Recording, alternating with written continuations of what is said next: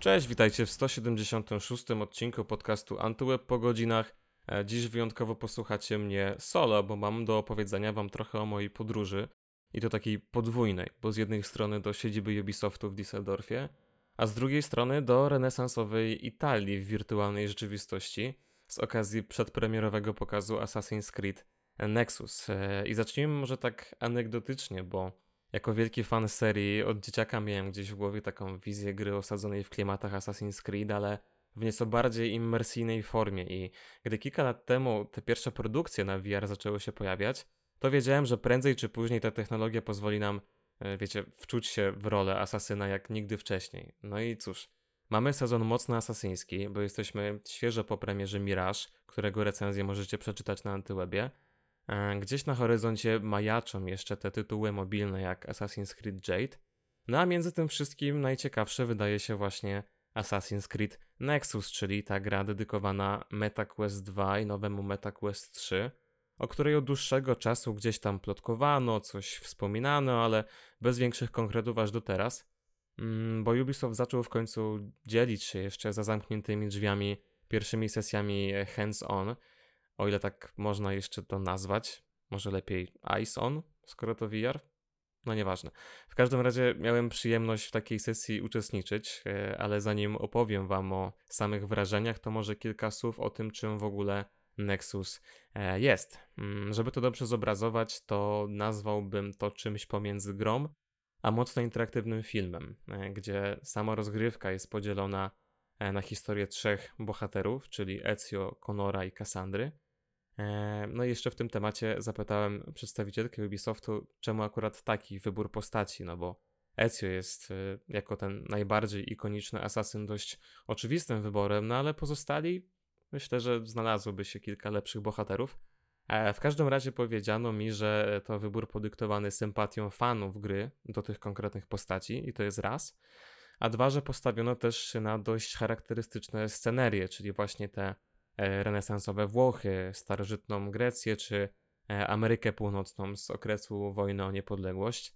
Mm, no i w grze te lokacje mają dynamicznie się zmieniać, czyli z tego co zrozumiałem, nie będą to trzy osobne rozdziały, a wspólna sekwencja przecinana po prostu no, e, misjami z perspektywy właśnie tych postaci. Ale jak konkretnie będzie się to rozkładać, tego jeszcze nie zdradzono. W każdym razie Ważne jest to, że świat będzie względnie otwarty, a to oznacza, że gracze będą mogli w miarę swobodnie przechadzać się po ulicach czy e, skakać po dachach, no i po prostu e, zwiedzać, czyli robić to, co w Assassin's Creed zawsze było jedną z e, najfajniejszych atrakcji. No i przyznam Wam szczerze, że o ile normalnie w tych tradycyjnych odsłonach było to już fajne, e, tak w VR no, wnosi to immersję na zupełnie inny poziom. E, no ale zanim mogłem przyodziać sobie strój Ezio, to musiałem najpierw się skalibrować, zakładając na siebie gogle i wykonując polecenia przed e, oczami. Mm, I powiem wam, że to uczucie z uwagi też na charakterystyczną szatę graficzną interfejsu było trochę jak wchodzenie do Animusa, czyli od razu ten pierwszy efekt wow. E, no i oczywiście ta wstępna kalibracja jest bardzo ważna, bo Ubisoft część prezentacji poświęcił właśnie na opowieść o dostosowywaniu tych e, dość dynamicznych scen akcji w Assassin's Creed właśnie do rozgrywki e, w wiarze, z którą część osób ma problemy, czyli mowa o e, optymalizacji gry w taki sposób, żeby gracz nie miał zawrotów głowy czy natychmiastowej potrzeby zwrócenia obiadu. Dlatego też przygotowano szereg mniejszych czy większych ułatwień i, i ograniczeń dla osób ze skłonnościami do odczuwania właśnie tych nieprzyjemnych skutków choroby VR-owej, tak to nazwijmy. No ale ja stwierdziłem, że jestem urodzonym asasynem, grałem w zasadzie we wszystkie części, więc idziemy w tą opcję full immersive, bez żadnych kompromisów, czego potem pożałowałem, ale do tego sobie jeszcze wrócimy. E, na kalibrację mamy zakończoną. Do rąk dostałem dwa kontrolery, które odpowiadają za ruch e, i, i też za interakcję z przedmiotami. No i mogę już w końcu spojrzeć na świat oczami Ezio. No i teraz pytanie, jak to wygląda?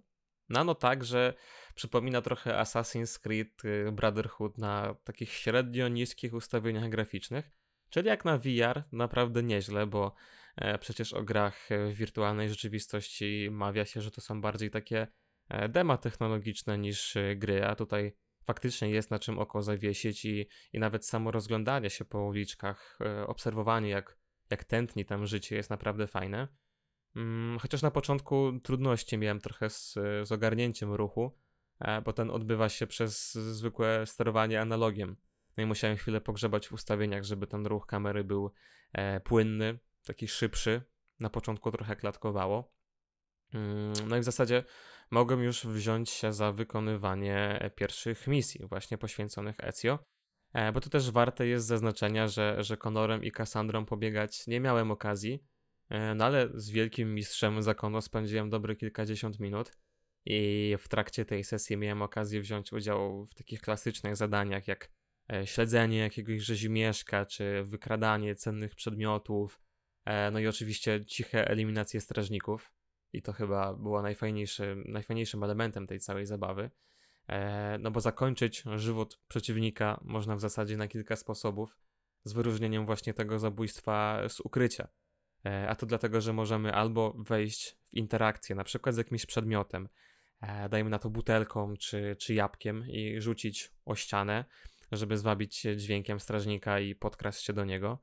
E, można też użyć bomb dymnych, żeby ograniczyć mu widoczność. I to też wymaga najpierw no, sięgnięcia własną ręką i odpięcia tej bomby od pasa na akcesoria, później celnego rzucenia, no i na koniec y, wisienka na torcie, czyli te charakterystyczne ruchy nadgarstków i, i wysunięcie ukrytych ostrzy. I to, wierzcie mi, robi mega, mega wrażenie. Naprawdę można się poczuć jak asasyn z krwi i kości. E, I to też, e, co jest fajne, to, to właśnie ta interakcja z e, przeciwnikiem na takiej zasadzie, że jeśli dajmy na to strażnik stoi do nas plecami, to możemy zadźgać go od tyłu albo złapać go za ramię, odwrócić do siebie i dopiero, dopiero wtedy zatopić ostrze. Mm, albo nie wiem, no po prostu zepchnąć go z krawędzi, jeżeli takie macie kaprys, no bo to też jest możliwe. Także tych, e, tych opcji, tych możliwości jest naprawdę sporo i dotyczy się też walki wręcz, bo e, gdy już zostaniemy zauważeni, gdy zbiegną się przeciwnicy w jakąś większą grupę, no to z zapasa wyciągamy miecz i, i naprzemiennie wywijamy nim i blokujemy przed atakami. I to chyba jest najbardziej satysfakcjonujący model walki w serii Assassin's Creed, choć ta poprzeczka nie była wysoka, e, no bo te bezpośrednie starcia zawsze były kiepskie. Mm, no ale w każdym razie fani fechtunku, czy tego wirtualnego, czy, czy rzeczywistego, będą na pewno zadowoleni, bo e, modele przeciwników fajnie reagują na ciosy, a i samo ich blokowanie też wymaga pewnej dozy zręczności. E, no a oprócz broni białej mamy też kusze czy łuki.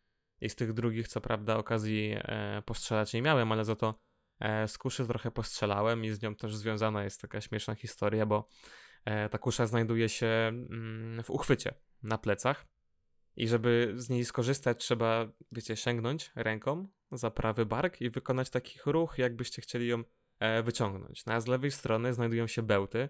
No i dostałem polecenie, żeby zlikwidować strażnika przede mną, więc przygotowałem sobie bełt w lewej dłoni, bo najpierw trzeba go ręcznie umieścić. No a potem chwyciłem za kuszę, ale zapałem ją najwyraźniej zbyt lekko, bo wykonując ten ruch z zapleców wyrzuciłem ją przed siebie, e, także przeleciała temu strażnikowi obok głowy, no i niestety zorientował się, że coś jest nie tak i ruszył do ataku. A ja, że miałem w ręce tylko ten bełt, to zacząłem go nim dźgać i ku zaskoczeniu opiekuna z Ubisoftu, e, który stwierdził, że, że jeszcze nikt tak tej sekwencji nie przechodził, więc e, fajne jest to, że można też trochę naokoło wykonywać te zadania, co też dodaje realizmu. No i generalnie te, te mechaniki chwytania przedmiotów czy, czy krawędzi, bo o tym też jeszcze nie wspomniałem, działają bardzo fajnie. Mm, na przykład podczas parkuru ważne jest umiejętne koordynowanie ruchów e, analogiem i chwytania dłońmi, czy do wystających cegieł, czy, czy jakichś, e, no nie wiem, balustrad, balkonów. I, I z początku to faktycznie może jest problematyczne, ale E, po nabraniu wprawy można naprawdę poczuć się jak, jak asasyn. No i po całej tej zabawie w bieganie po mieście przyszła pora na tą ostatnią misję, czyli kradzież pewnego przedmiotu z bazaru, na którym znajdowali się templariusze.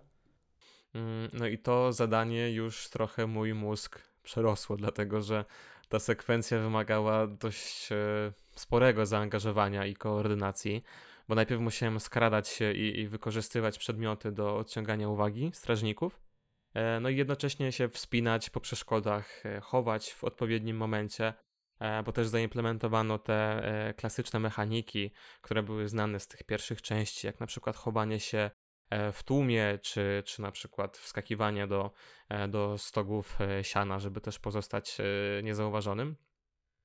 No i później na samym końcu musiałem albo wykraść klucz od dowódcy, czyli ten wariant powiedzmy trudniejszy, albo otworzyć kłódkę wytrychem, co się okazało wariantem jeszcze trudniejszym, e, bo jednocześnie jedną ręką trzeba e, wciskać ten wytrych, drugą ręką operować, e, tak żeby kłódka się otworzyła, no i to wszystko w dość ograniczonym czasie, więc temu nie podołałem, wolałem ukraść klucz. No i gdy już się to udało, no to na koniec musiałem uciec, ale nie udało mi się tego zrobić niestety niepostrzeżenie, więc cała banda żołnierzy się na mnie rzuciła i i w tym chaosie musiałem jeszcze wymachiwać mieczem, robić uniki przed strzałami. No i wtedy faktycznie poczułem te pierwsze zawroty głowy, takie poważniejsze. E, nogi trochę jak z waty, więc musiałem zdjąć na chwilę gogle, e, wyjść, zaczerpnąć trochę powietrza, bo najzwyczajniej w świecie zrobiło mi się słabo. Mm, natomiast myślę, że to jest kwestia mojej niskiej tolerancji na, na VR, a nie samej gry. Plus tego, że zrezygnowałem z wszelkich ułatwień i rzuciłem się od razu na ten setting dla powiedzmy zaawansowanych. Więc e, gdybym miał tak zebrać e, w klamrę to, co już widziałem, to muszę przyznać, że zapowiada się to naprawdę ciekawie. E, system walki został bardzo fajnie zrobiony.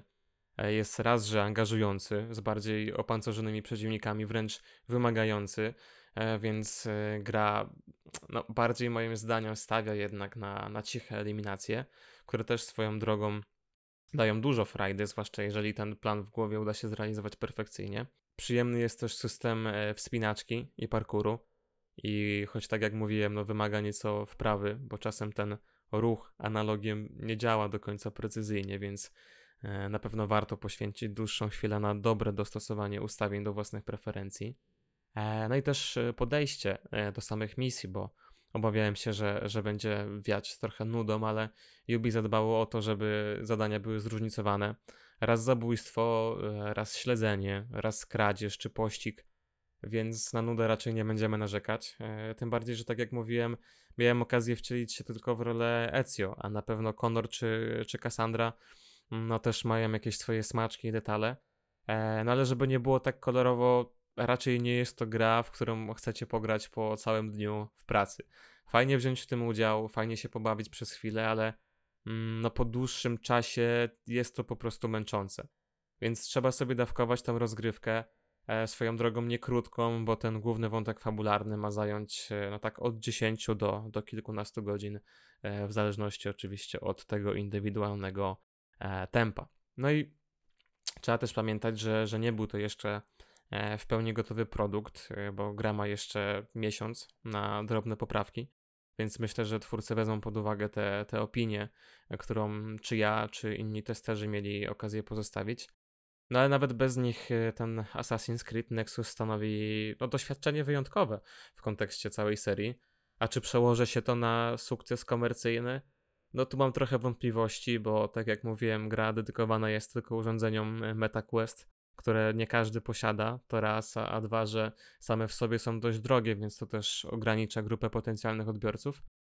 Mm, no ale to są na razie gdybania. Czas pokaże, jak to się rozkręci i ja na pewno chętnie założyłbym gogle ponownie, bo bawiłem się przednio. E, jeśli w przyszłości no, będziecie mieli okazję wypróbować Assassin's Creed Nexus, to e, gorąco polecam.